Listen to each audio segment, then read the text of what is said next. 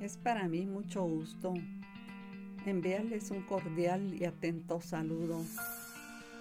pidiéndole al Creador lluvia de bendiciones para, para sus vidas.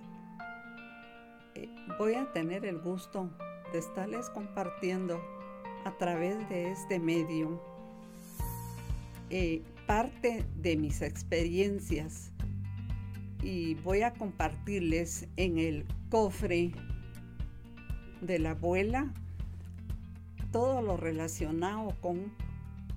mis remedios caseros, eh, plantas, recetas de cocina y muchas cosas más importantes.